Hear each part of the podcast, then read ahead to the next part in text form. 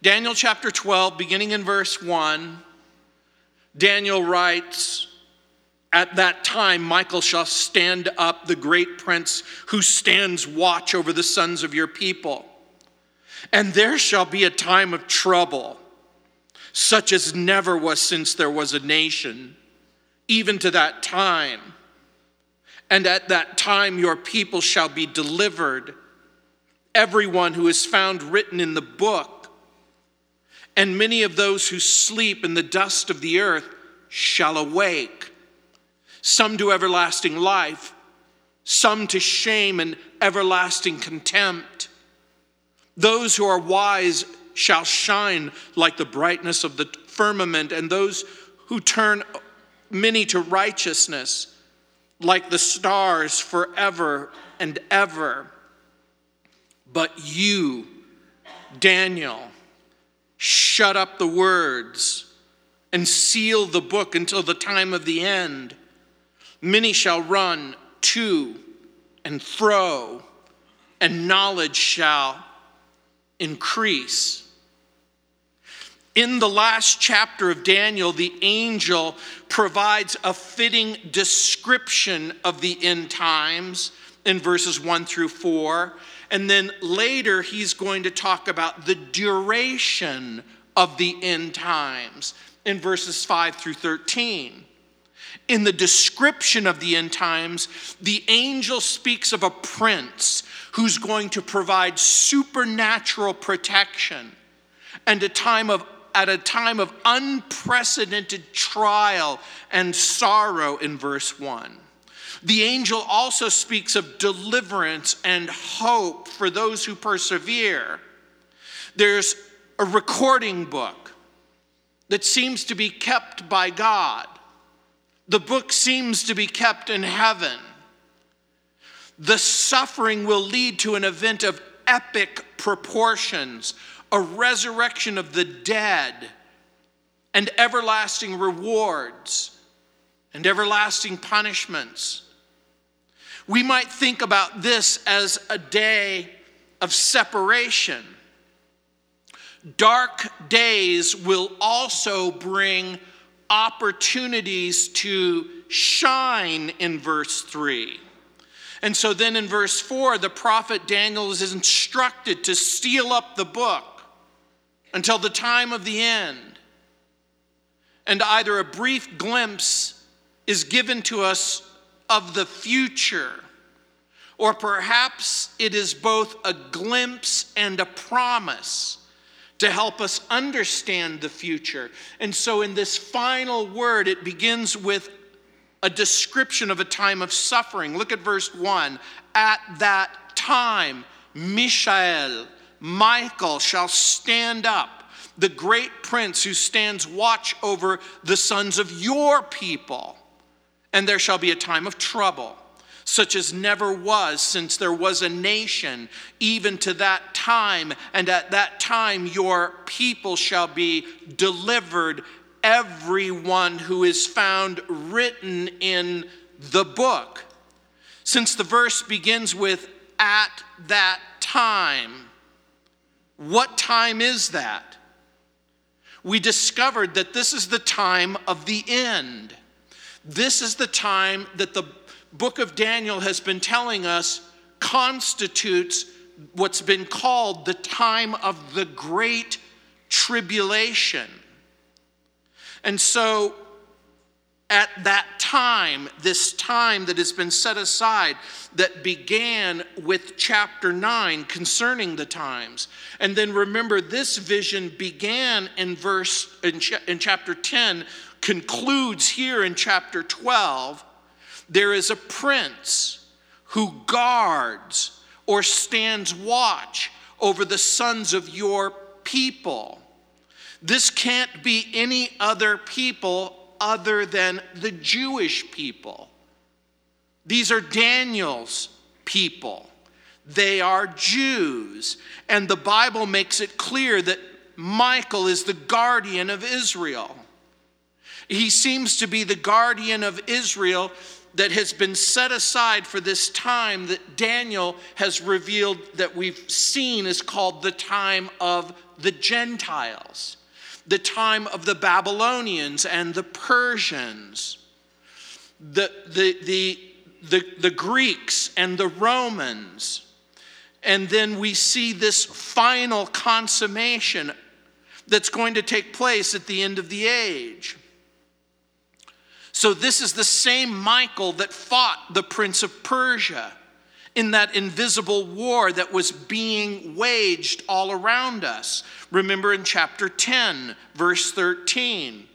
This angel was tasked with the preservation of Israel in order to fulfill all of God's plans and all of God's promises concerning his people. We discover elsewhere that this angel is called archangel in Jude chapter 1, verse 9. In Daniel chapter 9, verse 13, he's called one of the chief princes, which implies that there are other creatures of similar rank and similar powers. We're left with the impression that without Michael's help, without his preservation and protection that was being extended to the Jewish people, they most certainly would not survive. And we see this happen throughout the history of the Jewish people, which we're going to talk about in just a moment. So, history is littered with Satan's repeated attempts to destroy the Jewish people. And again, it seems interesting to me that if you look at each of the Gentile powers that are talked about in the book of Daniel the Babylonians, the Persians, the Greeks, the Romans each and every one has participated in the reduction and the planned elimination of the Jewish people. The Babylonians killed hundreds of thousands of Jewish people when they destroyed Jerusalem. We see again this, this repeated attempt on the part of Haman and the Persians to later destroy the Jewish people. Antiochus Epiphanes, the Greek, de- elects to try to destroy the Jewish people. We see in 70 AD the Romans are going to level the city of Jerusalem and disperse the Jews throughout the Mediterranean. And so, we could easily document the persistent persecutions that have taken place in all of these times persecutions in the Middle Ages, persecutions pogroms and programs under Tsarist Russia, extermination camps in Germany. In the New Testament, Satan misquotes Daniel, or excuse me, Psalm chapter 91, verses 10 and 11, in an invitation to tempt Jesus. You'll remember it says, No evil shall befall you, nor shall any plague come upon near your dwelling. For he shall give his angels charge over you to keep you in all of your ways. When Satan says those words to Jesus, there is a prophetic statement of preservation that was given for God's Messiah for supernatural protection. The big question that we have to ask ourselves is this if it has been this bad for the Jewish people in times past, how bad will it be for the Jewish people in the future? The New Testament gives us additional information about this future time. And so it's really important that you understand the difference between tribulation, persecution, problems, and this time that's called the Great Tribulation, a specific amount of time that's been set aside in order for God to judge the world. And remember what we've often talked about in this book of Daniel that prophecy typically has one of two responses that people have it terrifies us or it serves as an opportunity to purify us. And we're going to talk about that a little bit more. And so, in his book, 40 Days Through Daniel, my friend Ron Rhodes presents several facts that differentiate between persecutions, tribulations, and this time that's been set aside, the Great Tribulation. He writes, number one, Scripture refers to a definite period of time at the end of the age. That's Matthew chapter 24, verses 29 through 35. Number two, this time period that's been set aside will be so profound and so severe that no period in history in the times past or future will equal it, according to Matthew 24 21. So he says it's a definite time, it's a severe time and then it's a shortened time for the elect's sake in Matthew chapter 24, 22. Otherwise, no flesh would survive. And so, when this abrupt and final moment appears, it's not going to be dragged out for a long, long time. It's going to be brief and brutal. The period is going to be so bad that repeatedly it's called throughout the Bible the time of trouble, the great tribulation, the time of Jacob's sorrow.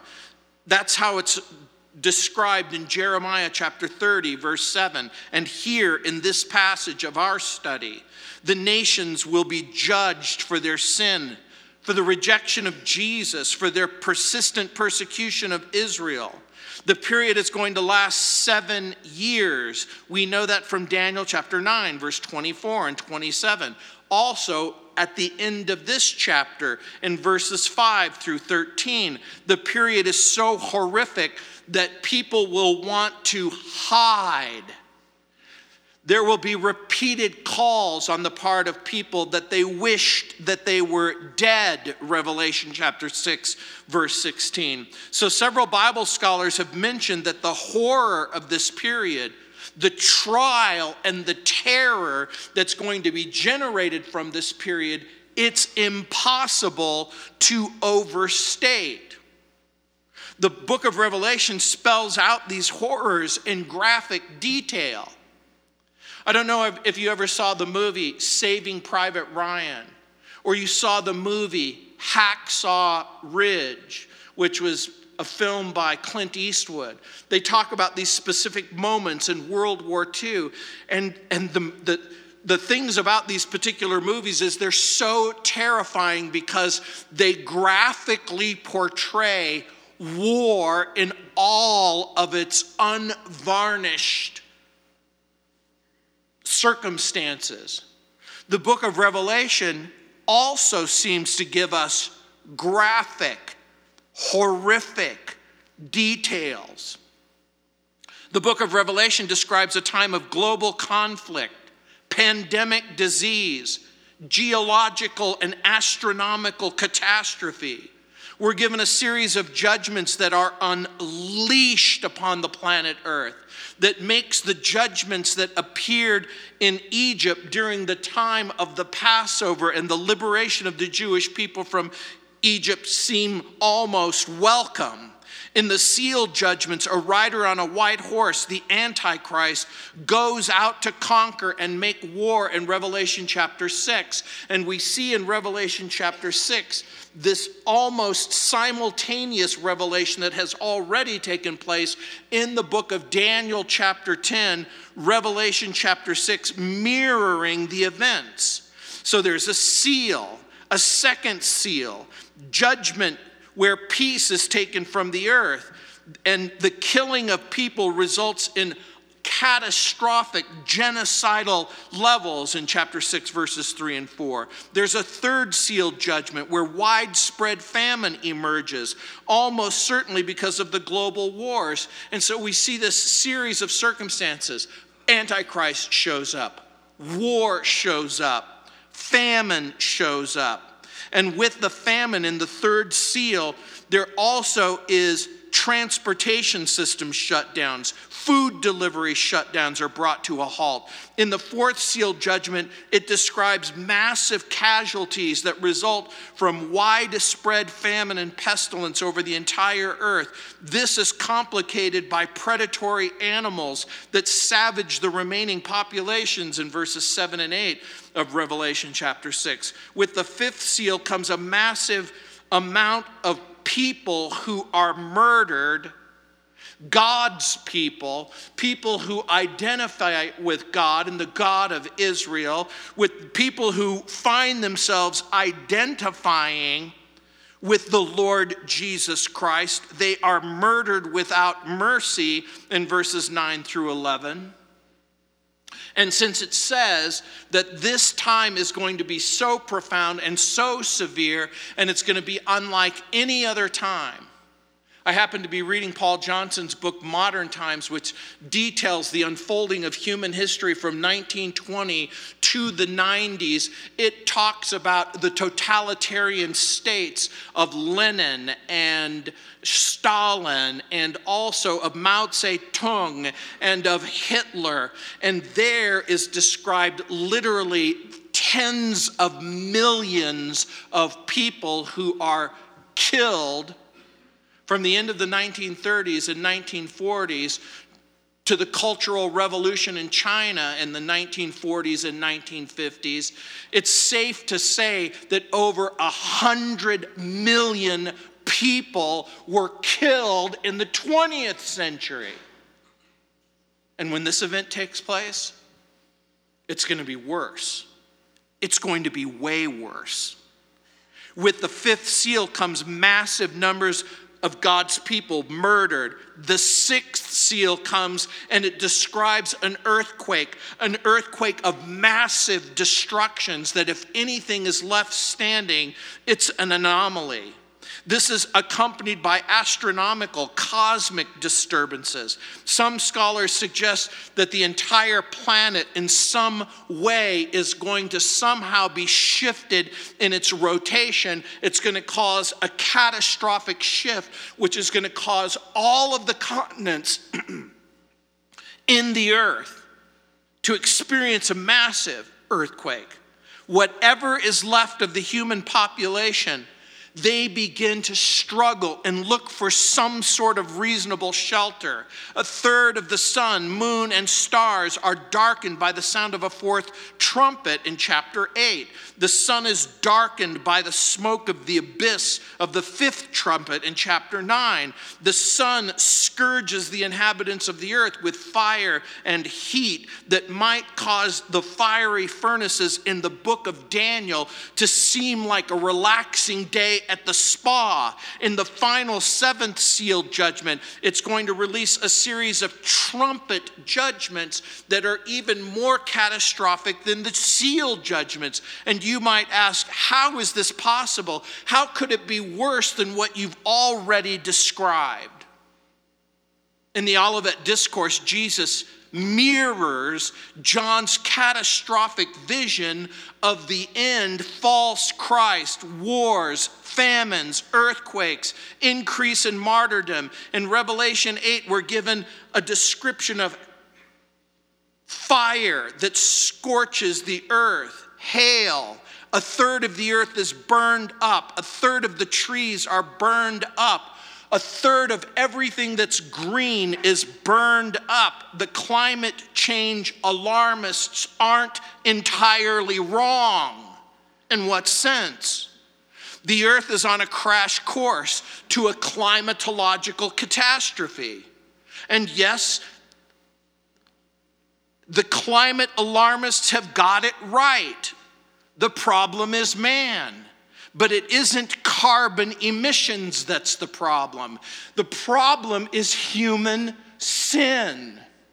Something has gone wrong inside of the human heart.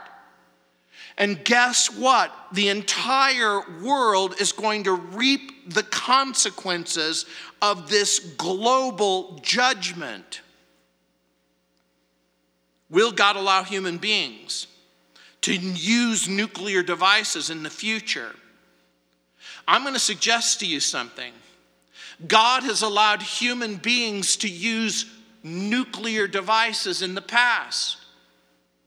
They were used in Hiroshima and Nagasaki. When the first bomb dropped, 100,000 people were evaporated. Another 100,000 people died within the next 90 days. It makes perfect sense to me that God may allow a limited thermonuclear war that brings about a certain kind of judgment. What else could burn one third of the planet Earth? The book of Revelation describes a fiery mountain that comes out of the sky and literally is dropped into the ocean, which creates a climatological and an ecological catastrophe with the death of marine life and the complete disruption of the food chain. That happens in Revelation chapter 8. Daniel is told by this angel, in spite of an ever increasing judgment, there's going to be a remnant of Jewish people who will survive to the end. In the Old King James, the text reads, At that time thy people shall be delivered. Everyone that shall be found written in the book I've got to tell you something. It's a pitiful minority. This isn't, this isn't a huge population of people. How do we know? Because of Zechariah chapter 13, verse 8, where it says, In all the land, two parts shall be cut off and die, but a third shall be left therein. The Bible pictures a future in the Middle East where two out of every three Jewish people cease to exist. I need to tell you something. From 1939 until 1945, one out of every three Jews in Europe were killed. This is going to be worse. And Ezekiel chapter 20, verse 38 seems to say the same thing.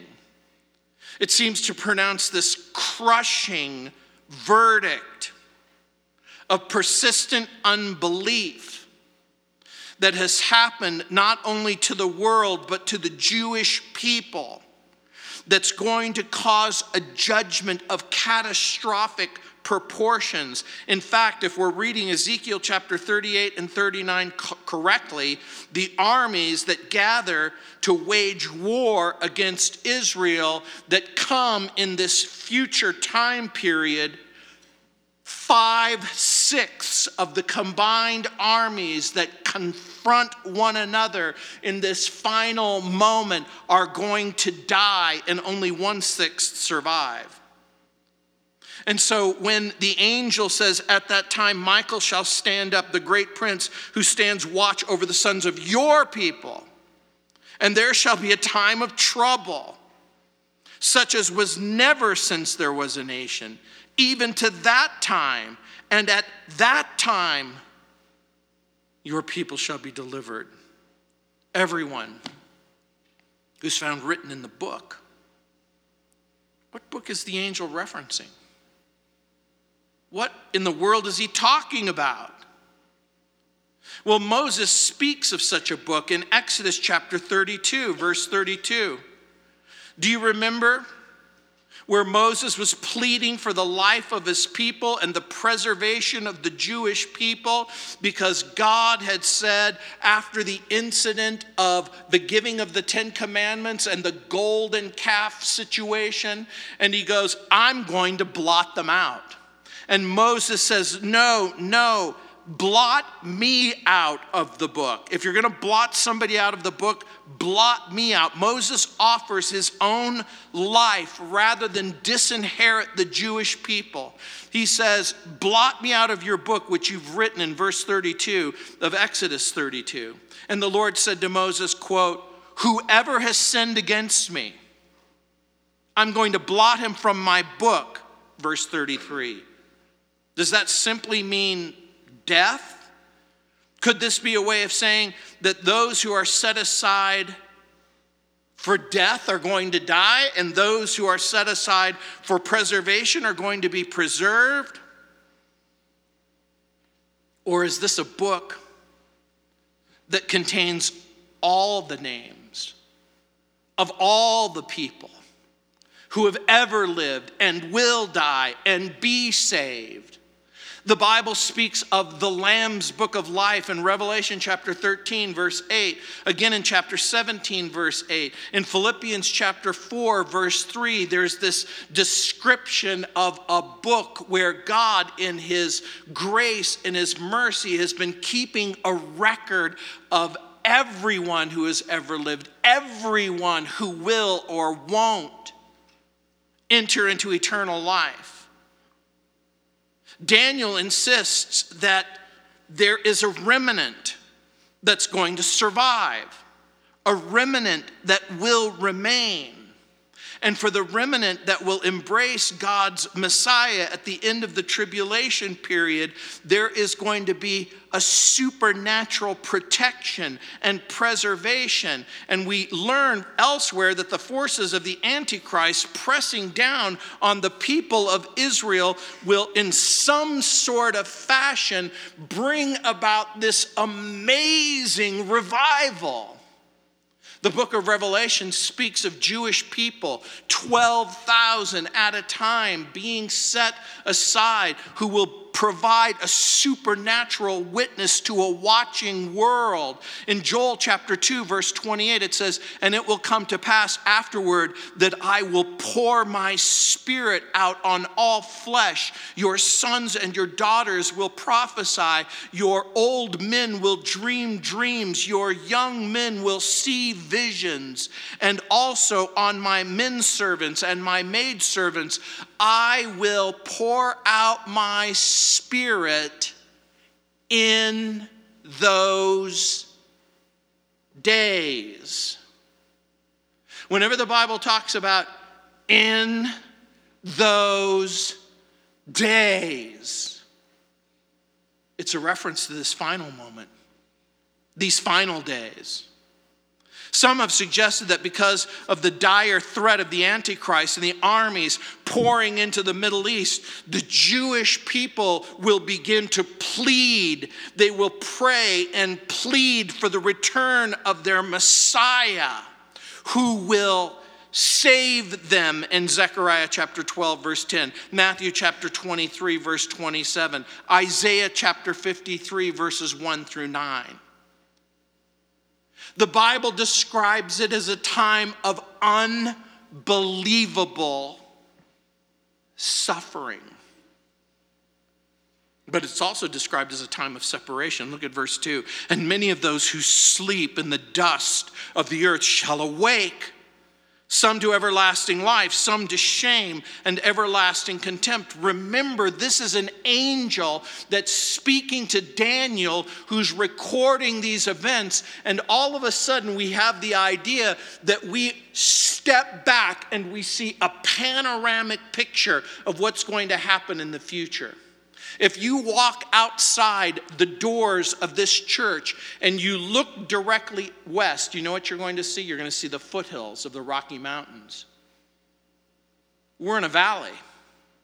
You have to drive some five to 10 miles east of us. And if you drive, you come up out of the valley and you'll see glorious 14,000 foot mountains just in back of those foothills. You can't see them from where you are right now.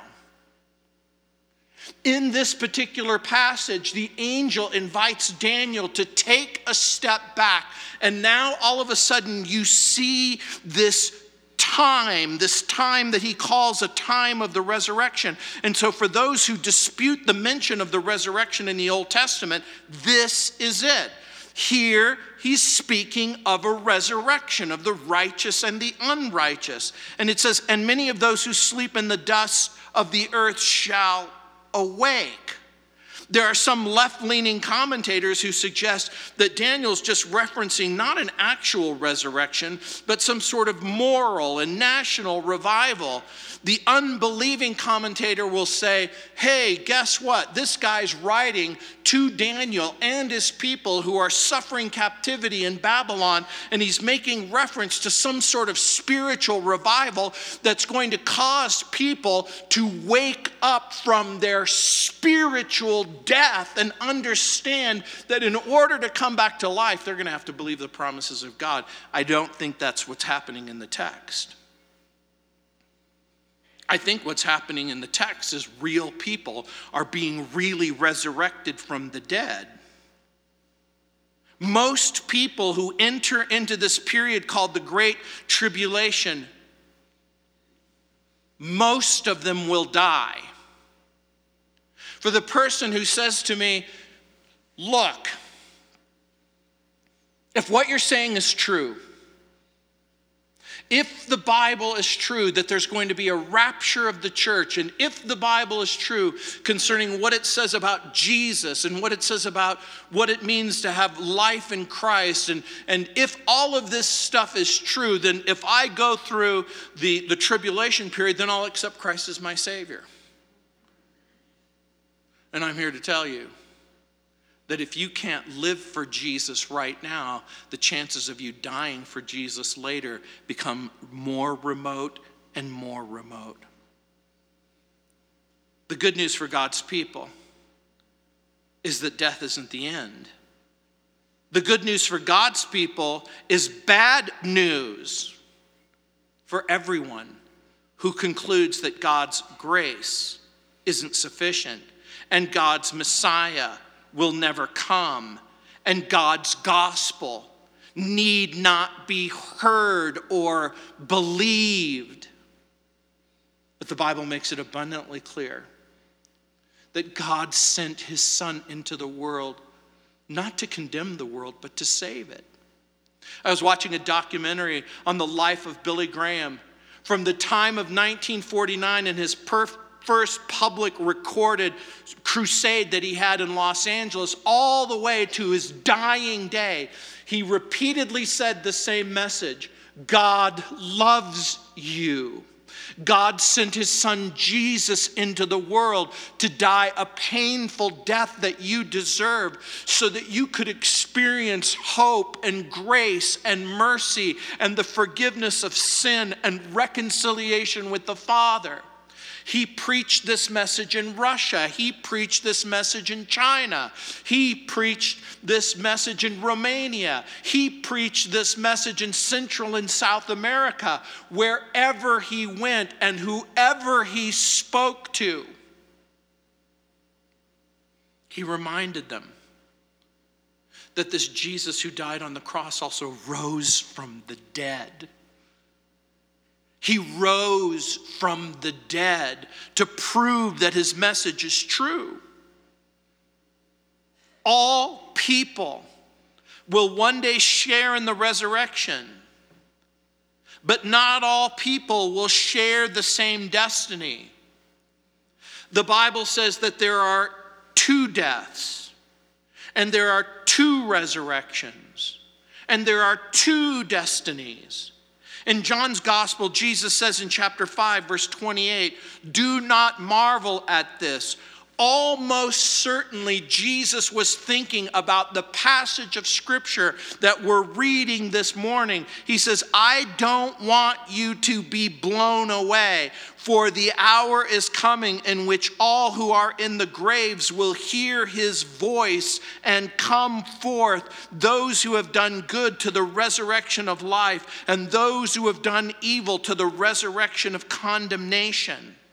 Daniel, listening to the angel, says, Many of those who sleep in the dust of the earth shall awake, some to everlasting life. It's my understanding, if I'm reading this correctly and if I've done my homework properly, that Daniel chapter 12, verse 2, is the first mention of those two words together in the Old Testament. Everlasting life. everlasting life. There are two deaths, there are two resurrections, there are two destinies. In the New Testament, Jesus told Martha at her brother's gravesite, I'm the resurrection and the life. Those who believe in me, even though they die, they will live. Paul told the Philippians in chapter 3, verse 21 He will change our weak mortal bodies and make them like his own glorious body, using that power by which he was able to bring all things under his rule unquote. That's his supernatural power. The same Jesus who rose from the dead said, You will rise from the dead. The resurrection of Jesus is the dividing point, not only in human history, but it's the foundation of our faith. It's also proof that Daniel's prophecy of a future resurrection will be necessary for all. The Bible teaches that the future resurrection includes both a body and a soul. Your body is going to go into the dirt. Your soul, if you know Jesus as your Lord and Savior, is going to go to heaven. The resurrection is a certainty. And why is it a certainty? Jesus makes it clear that it must happen. And he proves that it must happen by pointing to himself as the reason why it must happen. And the apostle Paul adds in 1 Corinthians chapter 15 that we as believers merit only pity if in fact the resurrection is a hoax or a fiction or a lie our resurrected body will be eternal and different. Our resurrected body will not be bound by its present limitations. And some have suggested the reference here to sleep suggests that the dead are unconscious or unaware, but nothing could be further from the truth. The dead are very much aware of where they are your unsaved family and friends who die in their sin, rejecting Jesus and the gospel, are aware of where they are and what they've done. The repeated testimony in the New Testament is the believer is alive and aware and in the presence of God in Revelation chapter 6 verses 9 through 11, Philippians chapter 1 verse 21, 2 Corinthians chapter 5 verse 8, to be absent from the body, being present with the Lord. It's a time of suffering, but it's also going to result in a time of separation where one group of people are going to go in one direction and another group of people are going to go in another direction but it's also going to be a time to shine. Look what it says in verse 3 Those who are wise shall shine like the brightness of the firmament, and those who turn many to righteousness like the stars forever and ever. Here, the angel says to Daniel, Those who are wise shall shine. Who are the wise? The wise are the people who know the true God. The wise are those people. The wise are those people who have seen through Antichrist's deception. The wise are those people who trust the Lord Jesus as Savior. The wise are those who, by grace through faith in Christ and God's Word, come to a right knowledge and a right understanding of what God wants and what God desires to shine in glory. This is the privilege of the saved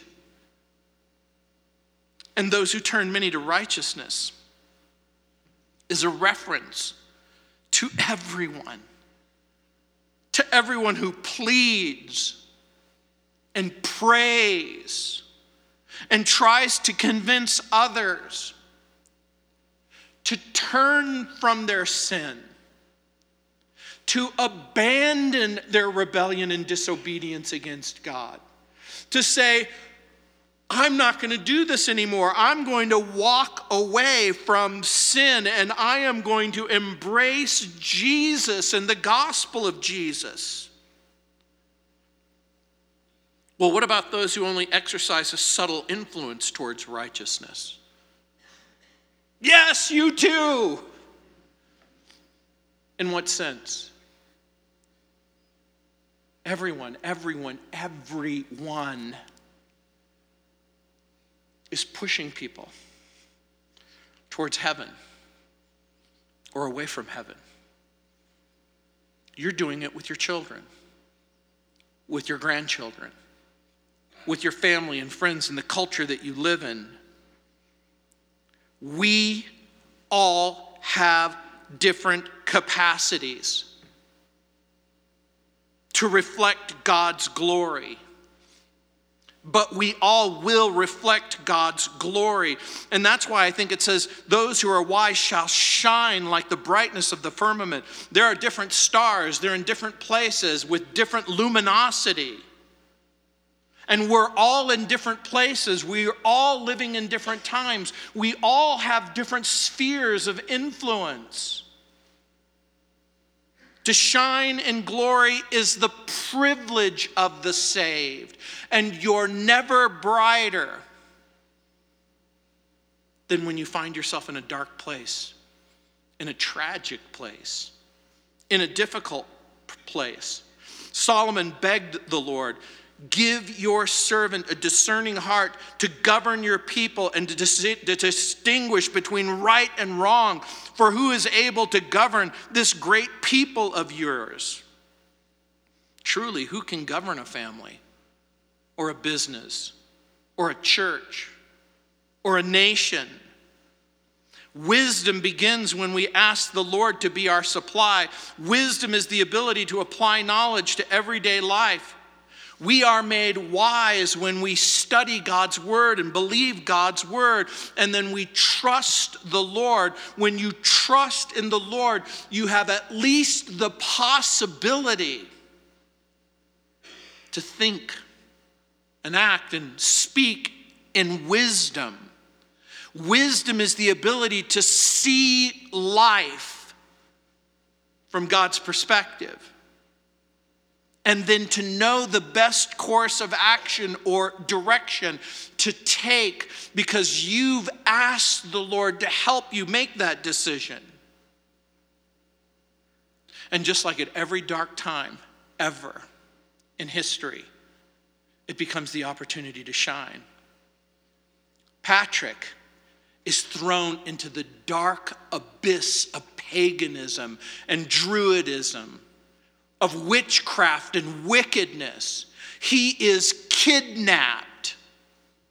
And then he's restored to his own family and friends. And then God calls him. God speaks to his heart. God speaks to his heart. And he says, I want you to go back to Ireland. And I want you to tell those people living in darkness that there's hope, that there's grace, that there's mercy in World War I and World War II. It gave unprecedented opportunity for acts of selflessness and sacrifice. What do dark times do? They give us the opportunity to shine. And look what it says in verse 4 But you, Daniel, shut up the words and seal the book until the time of the end. Many shall run to and fro, and knowledge shall increase. What does that mean? Daniel is instructed to preserve the vision that's in the book. Some people will suggest shut up the words and seal the book might mean you won't be able to understand it. I can't accept that as the meaning of that particular passage. Because over and over and over again, the repeated testimony in this book has been listen, understand. I am willing to concede that this phrase has something to do with preserving the revelation. And remember, the vision began in chapter 10, continued in chapter 11, and is now about to end there seems to be some indication that a future generation, a final generation, is going to receive the most amount of benefit from its mysterious content. Shut up the word, seal the book. Scholars are divided over the phrase, many shall run to and fro, knowledge shall increase. Well, does this mean an ever increasing ability to travel? Does it mean a virtual explosion of scientific and technological information? It might mean that. Or does it mean that during the tribulation period, people will open this book, study this book, look at it chapter by chapter and verse by verse in order to try to discern what's really happening in their world and in their life. Darby translates this quote, many shall diligently investigate. Tregelles renders it, quote, many shall scrutinize the book from end to end. That's what I've tried to do with you in chapter 1, chapter 2, chapter 3, chapter 4, chapter 5, chapter 6, chapter 7, chapter 8, chapter 9, chapter 10, chapter 11. I know you guys, man, 11 was hard. Yes. We've tried to scrutinize it from end to end so that we have some idea of how it's all going to end. The vision began in chapter 10. What will happen to Israel in the future?